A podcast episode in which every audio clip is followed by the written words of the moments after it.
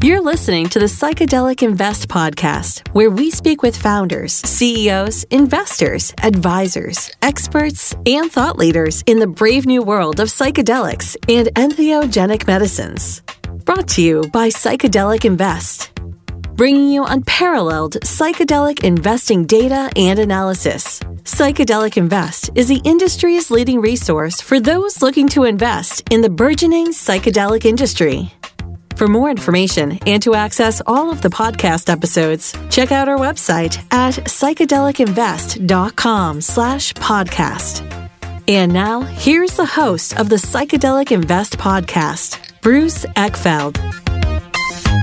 Welcome, everyone. This is the Psychedelic Invest Podcast. I'm Bruce Eckfeldt. I'm your host. And our guest today is Jordan Youkilis. He is founding partner at Key Investment Partners. We're going to talk to him about the world of psychedelics and investment, understand kind of what the landscape looks like and where are we as an industry, where are the opportunities, where are the risks, and kind of how this is likely going to play out, or at least the kind of different paths that we see in terms of the world of psychedelics and, and where we're going to go. Excited for this conversation, excited to kind of really kind of understand Jordan's view and hopefully some insights on where the opportunities exist within psychedelics. With that, Jordan, welcome to the program. Thanks, Bruce. Really excited to be here. Yeah, it's a pleasure to have you. So before we sort of dive into what's going on in psychedelics today, why don't we get to know you a little bit? Give us your background. How, you know, professionally, what were you doing? How did you get into psychedelics? Give us the story. Yeah, absolutely. So I started my career in traditional finance, so working in leveraged finance with G E Capital for quite a bit. Then I moved over to the buy side and joined the private equity firm Partners Group, but again was working in very traditional finance, so investing in traditional upper middle market leverage buyouts, you know, very mature, stable industries, putting a bunch of leverage on those types of deals.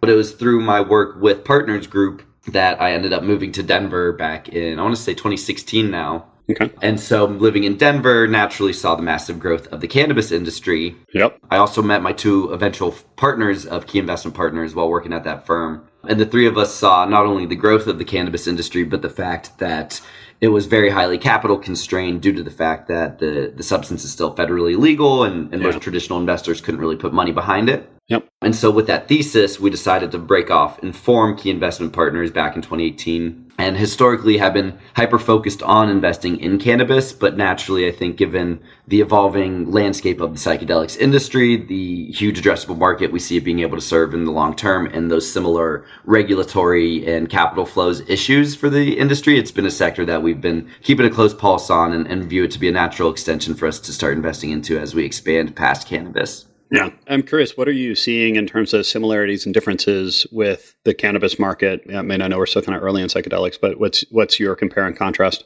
Yeah, it's a great question. I think it's really important for people to understand the nuances between both of them before they just say, hey, psychedelics is going to follow the same growth curve as yeah. cannabis. Let's put all our money in it, right? I mean, there's certainly going to be great opportunities and fantastic investments in psychedelics. And, and obviously, you know, naturally with investing, in general, it's better to be earlier than later. Now, that said, oftentimes the first movers are the ones that get burned. They're not necessarily the most institutional folks, so you still have to be very careful. I'd call it one big similarity and one big difference. So I think on the similarity front, it's looking like it's going to shape up very much like it did in cannabis, where federal momentum is going to be somewhat slow. You're going to see movements at the state-by-state level. Yeah. Now, I think the a nice benefit that psychedelics may have over cannabis is actually getting some F D A-approved drugs sooner than cannabis, mm-hmm. in fact. And so you're seeing that with some of the folks that have received breakthrough designation therapy status through the F D A. And, you know, I think once you start to see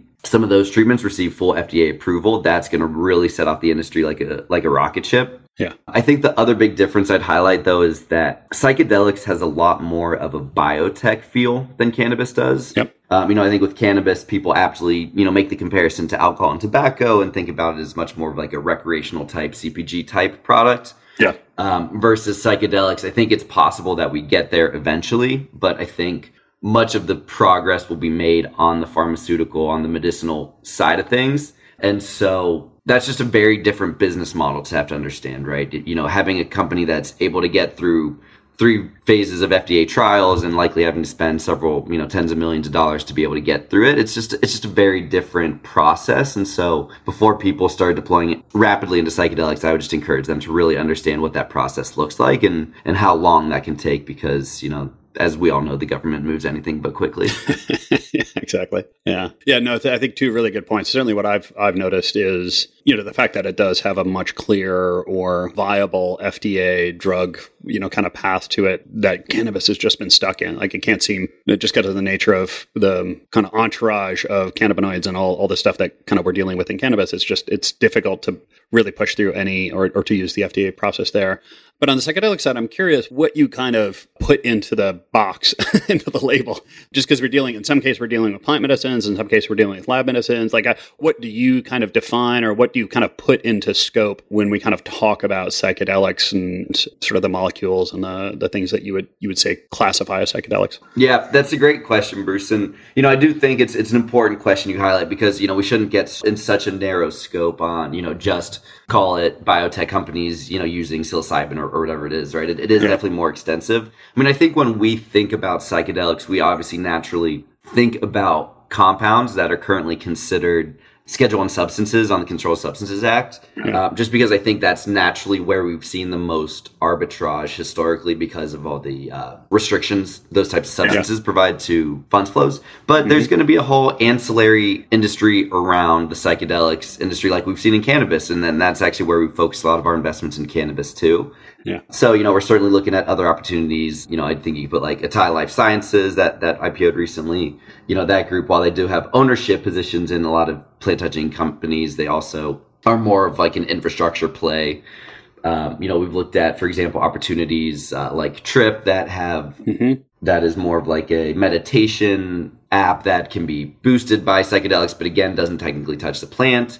So there are certainly kind of ancillary ways to play this space. And, and as I'm sure you're aware as well, there's a lot of really interesting work being done with other mushrooms and fungi that don't necessarily contain psilocybin, but have... Yeah. a lot of other uh, interesting compounds. So, you know, we're trying to stay smart on the whole space. And, you know, we haven't deployed capital yet into the sector. And I think that it's another important point I'd highlight is just we really want to get sharp and spend some, spend a couple years really diving deep, understanding the players before we actually make a move. Because that's another place where we've seen folks in cannabis get burned is they just made a move too mm. quickly and didn't fully understand the landscape. Yeah. Any other learnings from cannabis, you know, investing on the cannabis side that you're applying or planning to apply as you get into the psychedelic side? Yeah, I think a lot of it just comes back to really making sure that you're um, investing behind top tier management. And I think that's one of the biggest issues with psychedelics today is just the sense that it's it's still very stigmatized, right? I mean, even people who see the momentum around the industry and, and are getting involved are still, I'd say, more reluctant to even, you know, admit they've ever used psychedelics or, you know, talk about the personal benefits. So that kind of thing, you know, and, and that, that has a real impact, right? I mean, I'll, I'll tell you, even when I like, when I decided to start Key, the first thing I told my mom was, what do I tell my friends?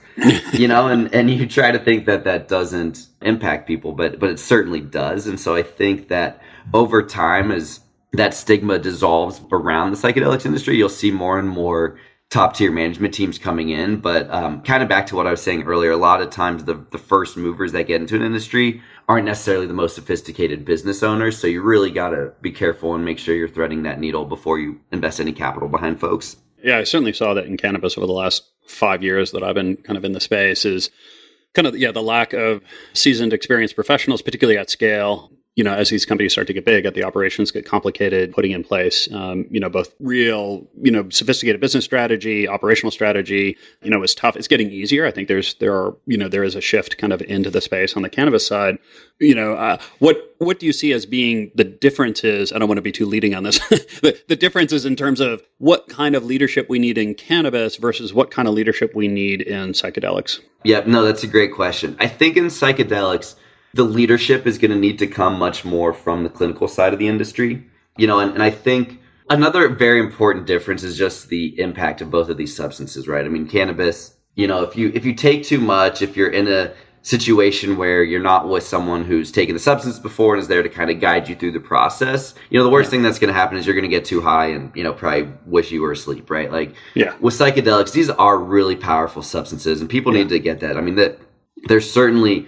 clearly very anecdotal and now a lot of clinical bodies of research that are showing the long-term efficacious benefits of these of these substances, right? But if you're using them illegally, if you're if you're using them without, you know, a trained clinician with you to to guide you through that experience, it, it can be a very overpowering, you know, kind of scary situation. And and so Mm-hmm. I think making sure that we're doing it in a safe way where dosage is controlled, where you're, where people are doing it with folks who are ethical, who've had the experiences themselves and can help guide you through it, is really hypercritical to making sure that, you know, the industry doesn't kind of run off course and, and we don't see another type of Timothy Leary type situation where you yeah. know, people are taking it willy-nilly and not understanding what's happening and, and you know, you, you get some negative actions that happen as a result. Yeah. yeah. And how, how do you, I guess, how do you frame or how do you balance the kind of, I'll call it uh, traditional ceremonial use of psychedelics, you know, peyote, ayahuasca, psilocybin mushrooms, you know, in, you know, indigenous cultures, right? This stuff has been used for thousands, if not tens of thousands of years. And there's, you know, there's a certain thread there. And now you kind of have this more clinical biotech kind of thread. I mean, how do you see this integrating, playing out? I mean, what's the future look like? Yeah, that's a great question. I think that's that's really one of the key components of, of trying to figure out what this industry is going to look like. And I think I'd add even a, a third category to that, which sure. you know hasn't really been explored too much historically, but what, what folks are calling the betterment of well people, right? And so I think that there's a lot of interesting research that psychedelics can really help to expand your consciousness, help you to problem solve, think through solutions in ways that, you know, would have been unfathomable to you without the support of psychedelic medicines. Mm-hmm. Um, and so really figuring out how all three of those will play together is going to be hypercritical. I think to your question directly, you know, it's probably going to start with more of that psychedelic, or sorry, with more of that clinical mental mm-hmm. health focus, you know, helping people with depression, anxiety, P T S D. And that's kind of going to, going to serve as really the initial use case for it. And then I think over time, again, as that stigma dissipates, as it becomes more readily available to folks, you know, like you're already seeing in Oregon, then I think, you know, the applications to more of that exploring your higher levels of consciousness, you know, the betterment of well people will, will, will tend to follow.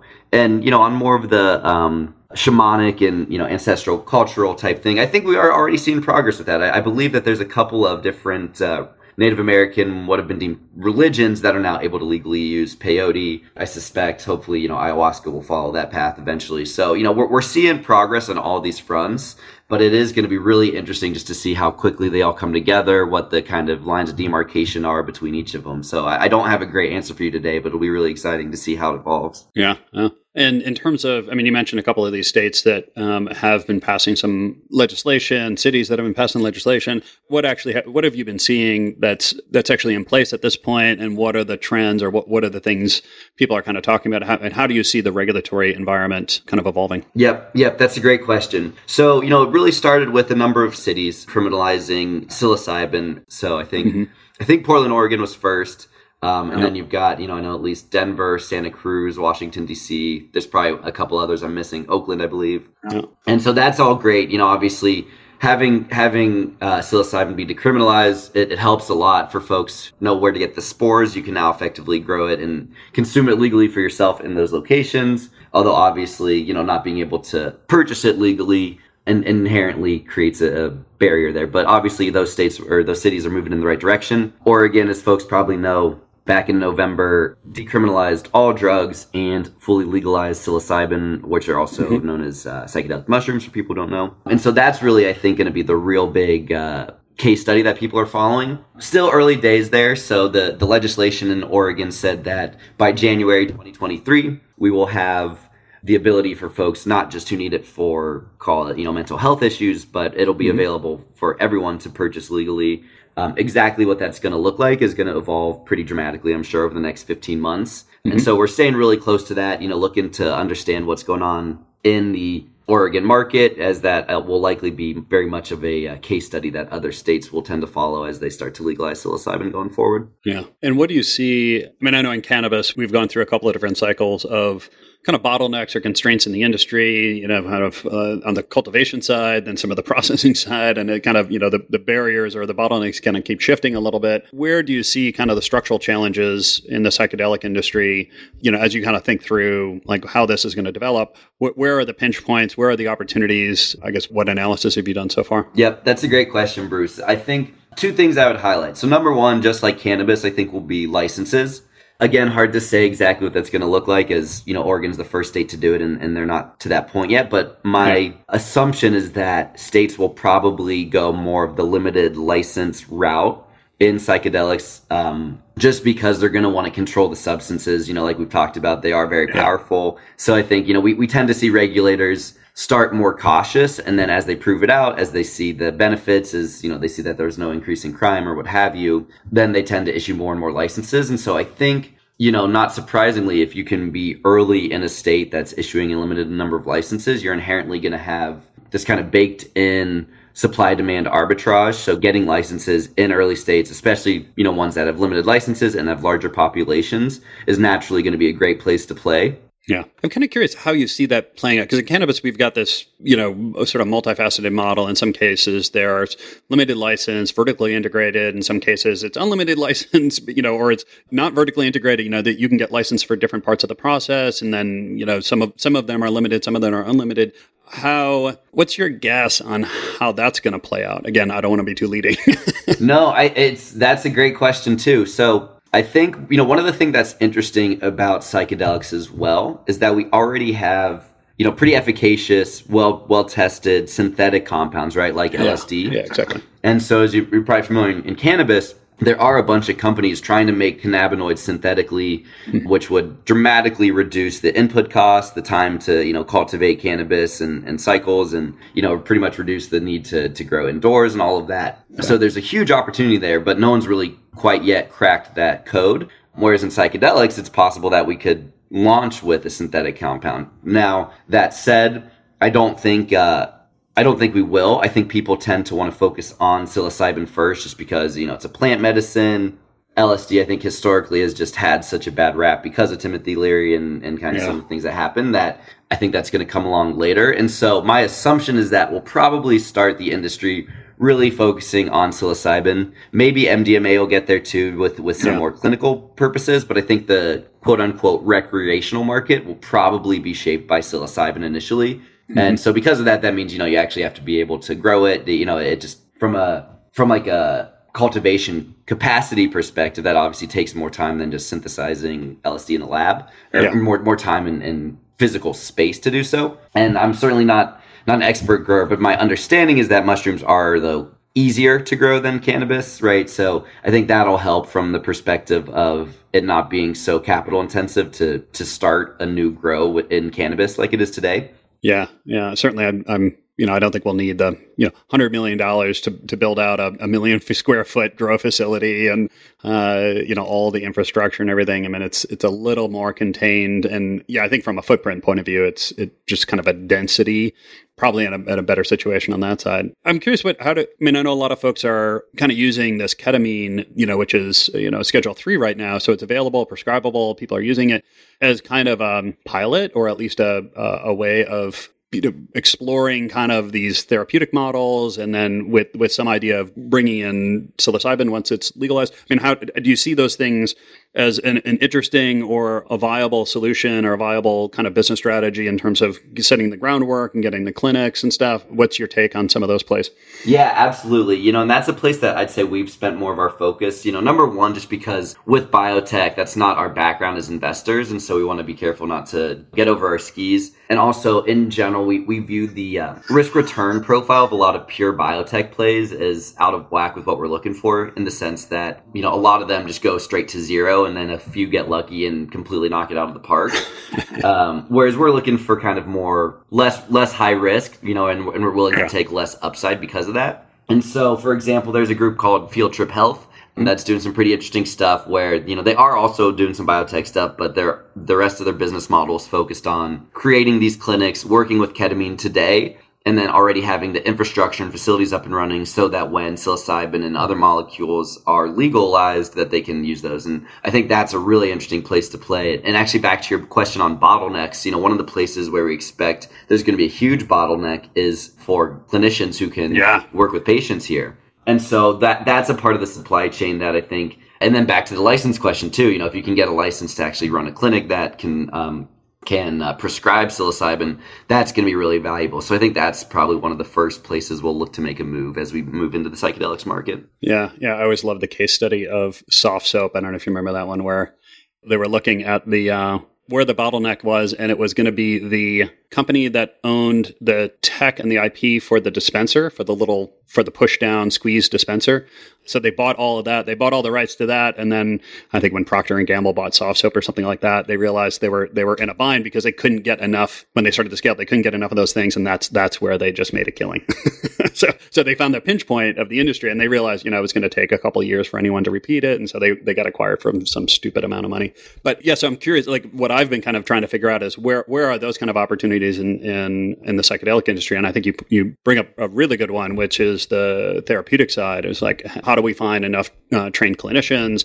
You know, and, you know, I'm already sort of kind of hearing or, or, you know, people that are, are chatting about various strategies of, you know, using A I and things like that. Like, how can we augment these things? And do you do group, group experiment, you know, group therapy rather than individual therapy so that you can scale that? Because yeah, I think, I think it's going to be challenging, or, you're, or we're going to, we're going to run into some of these, and they may be surprising, and the companies that can kind of get ahead of this and, you know, position themselves well, either from an I P investment or an actual kind of capabilities and capacity resources point of view, can be quite interesting.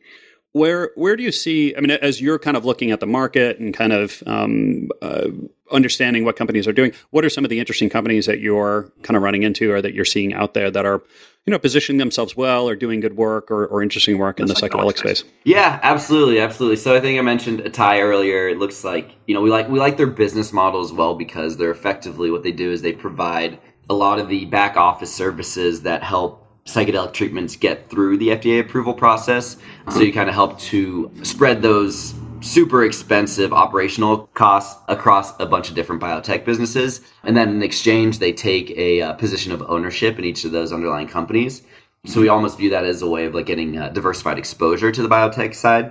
Uh, mentioned Field Trip Health, obviously, like uh, like the um, clinical side of uh, the uh, of the industry. You know, Compass Pathways was one that was interesting initially. I mean, probably seen some of the uh, some of the flack that that company has yeah. gotten as they've tried to, you know, patent psilocybin. And, and so I think that's a really interesting space where we're going to see some of these traditional for-profit businesses coming in and, and operating like like capitalists, I guess I'll say it. And that's naturally going to start a backlash with a lot of the folks who have moved the psychedelics movement forward to this point, where their top priority has really been on on mental health and expanding consciousness. So it'll be really interesting to see how that kind of duality of, of conflicting interests plays out over the longer term. Yeah. And in terms of some of these, you know, you, you mentioned a few of these, the, the psilocybin, M D M A, what else do you see on kind of the, the path here in terms of, you know, molecules, uh, either lab or plant-based that, you know, kind of could prove interesting from a therapeutic and a kind of growth, industry growth point of view?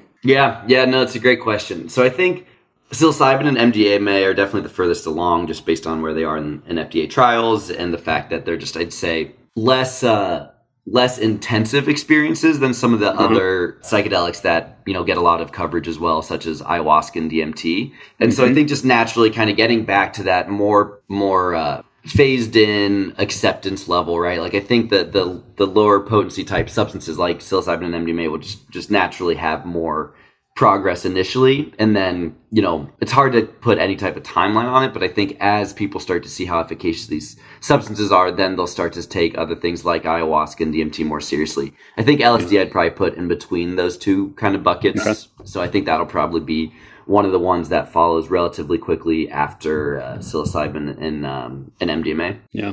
What does it take? I mean, I, you know, we're talking about clinical trials, F D A process. I mean, wh- what's your kind of assumption or kind of working model for a company that's really going down the, um, you know, drug drug development, biotech route? W- what are they going to have to raise? What kind of timeframes? I mean, w- when do these things actually, you know, get get to kind of viable market products that can actually start generating significant revenues? Yeah, yeah, and that's the inherent issue. You've you've hit the nail on the head with the question in terms of why that it's just a tough business model to get behind unless you're, you know, a, a venture capital fund that's probably specifically set up for that. Mm-hmm. Um, and it's just because these F D A trials, I mean, they just move at a snail's pace. They typically take, you know, several tens of millions to get through the entire process, and there's really no guarantee that they ever will. So it's yeah. it's very much uh, it's very much of a risky profile to back. And, and in fact, you've seen a lot of traditional venture capital investors from Silicon Valley, and, and not even talking about the fact that psychedelics are illegal today, but a lot of them have just historically decided to stop investing in biotech altogether to focus on more software plays, just because that risk return profile on the biotech side is so tricky. And so thankfully, there are still a number of firms that are putting money behind biotech plays. And so you've seen, like, uh, for example, Peter Thiel's fund, Founders Fund, backed mm-hmm. both Atai and Compass. So, you know, there are pockets of capital that can really put money behind these these types of businesses, but you need just a lot of money. You need a lot of time. If you're very lucky, you can get breakthrough therapy designation by the F D A, which a couple of these substances have received, thankfully. But even that, you know, I think it probably cuts out a couple of years of the process. But, you know, getting anything through in less than five years is probably a pipe dream. Yeah, yeah, it seems just really different. Can- cannabis was kind of like, if I can if I can scrape together a million dollars, get a license, st- set up a dispensary, like I'm kind of in business and can start making money. But I mean, psychedelics, I mean, it's It, it, it seems like it's at, at least several years and, and, and probably, like you said, tens, if not potentially hundreds of millions of dollars of, you know, investment and, you know, clinical trials. And, and even then, no, no real guarantee. So not, not for the faint of heart. But, you know, hopefully with Oregon coming online in twenty twenty-three, and then I'm, I'm certain other states will soon follow as, as long as there's no major federal backlash against Oregon. And so with that, hopefully there will be other ways that folks who don't necessarily have that biotech expertise or, you know, the tens of or hundreds of millions of capital behind them that they need, uh, there will be other ways for them to play it. And so uh, so as the industry matures, um, there's definitely going to be much more opportunities on that side, on on the on the ancillary, you know, software and services side. So there's there's going to be more opportunities for folks to get in, but it's again why I just caution folks that, you know, being too early can certainly be just as much of an issue as being too late. So just bide your time, get smart on the industry, figure out where your expertise really lies and where you can provide value before you, you know, start making a move too quickly. Yeah. As an investor, I'm curious, like coming out of the cannabis space seems like a, you know, a very sort of logical, natural pivot, just, you know, in dealing with a kind of federally legal, all the all the regulatory issues, like kind of, there's a lot of similarities there. But it, it also seems like you were potentially going again, going up against some some pretty big hitters in terms of, you know, investors in, in drug development, um, you know, that are, you know, very familiar with, you know, that kind of investment horizon, you know, probably have, um, you know, the resources and the funds and stuff to, to people to do those kind of things. Like, how do you see yourself competing as an investor in this space, g- given this kind of different uh, landscape? Yeah, no, that's a great question, Bruce. And that's, that's, I'd say, the core reason why we haven't put any capital behind psychedelics quite yet is because most of the top opportunities we've seen are these types of biotech plays where we just don't have that expertise. We don't have the pockets of capital behind us to really be able to, you know, take a substance through. You know, you got a hundred million dollars sitting in a sitting in your desk drawer. There. not not yet, unfortunately. But you know, if cannabis keeps growing, eventually it'll get yeah, there. Exactly.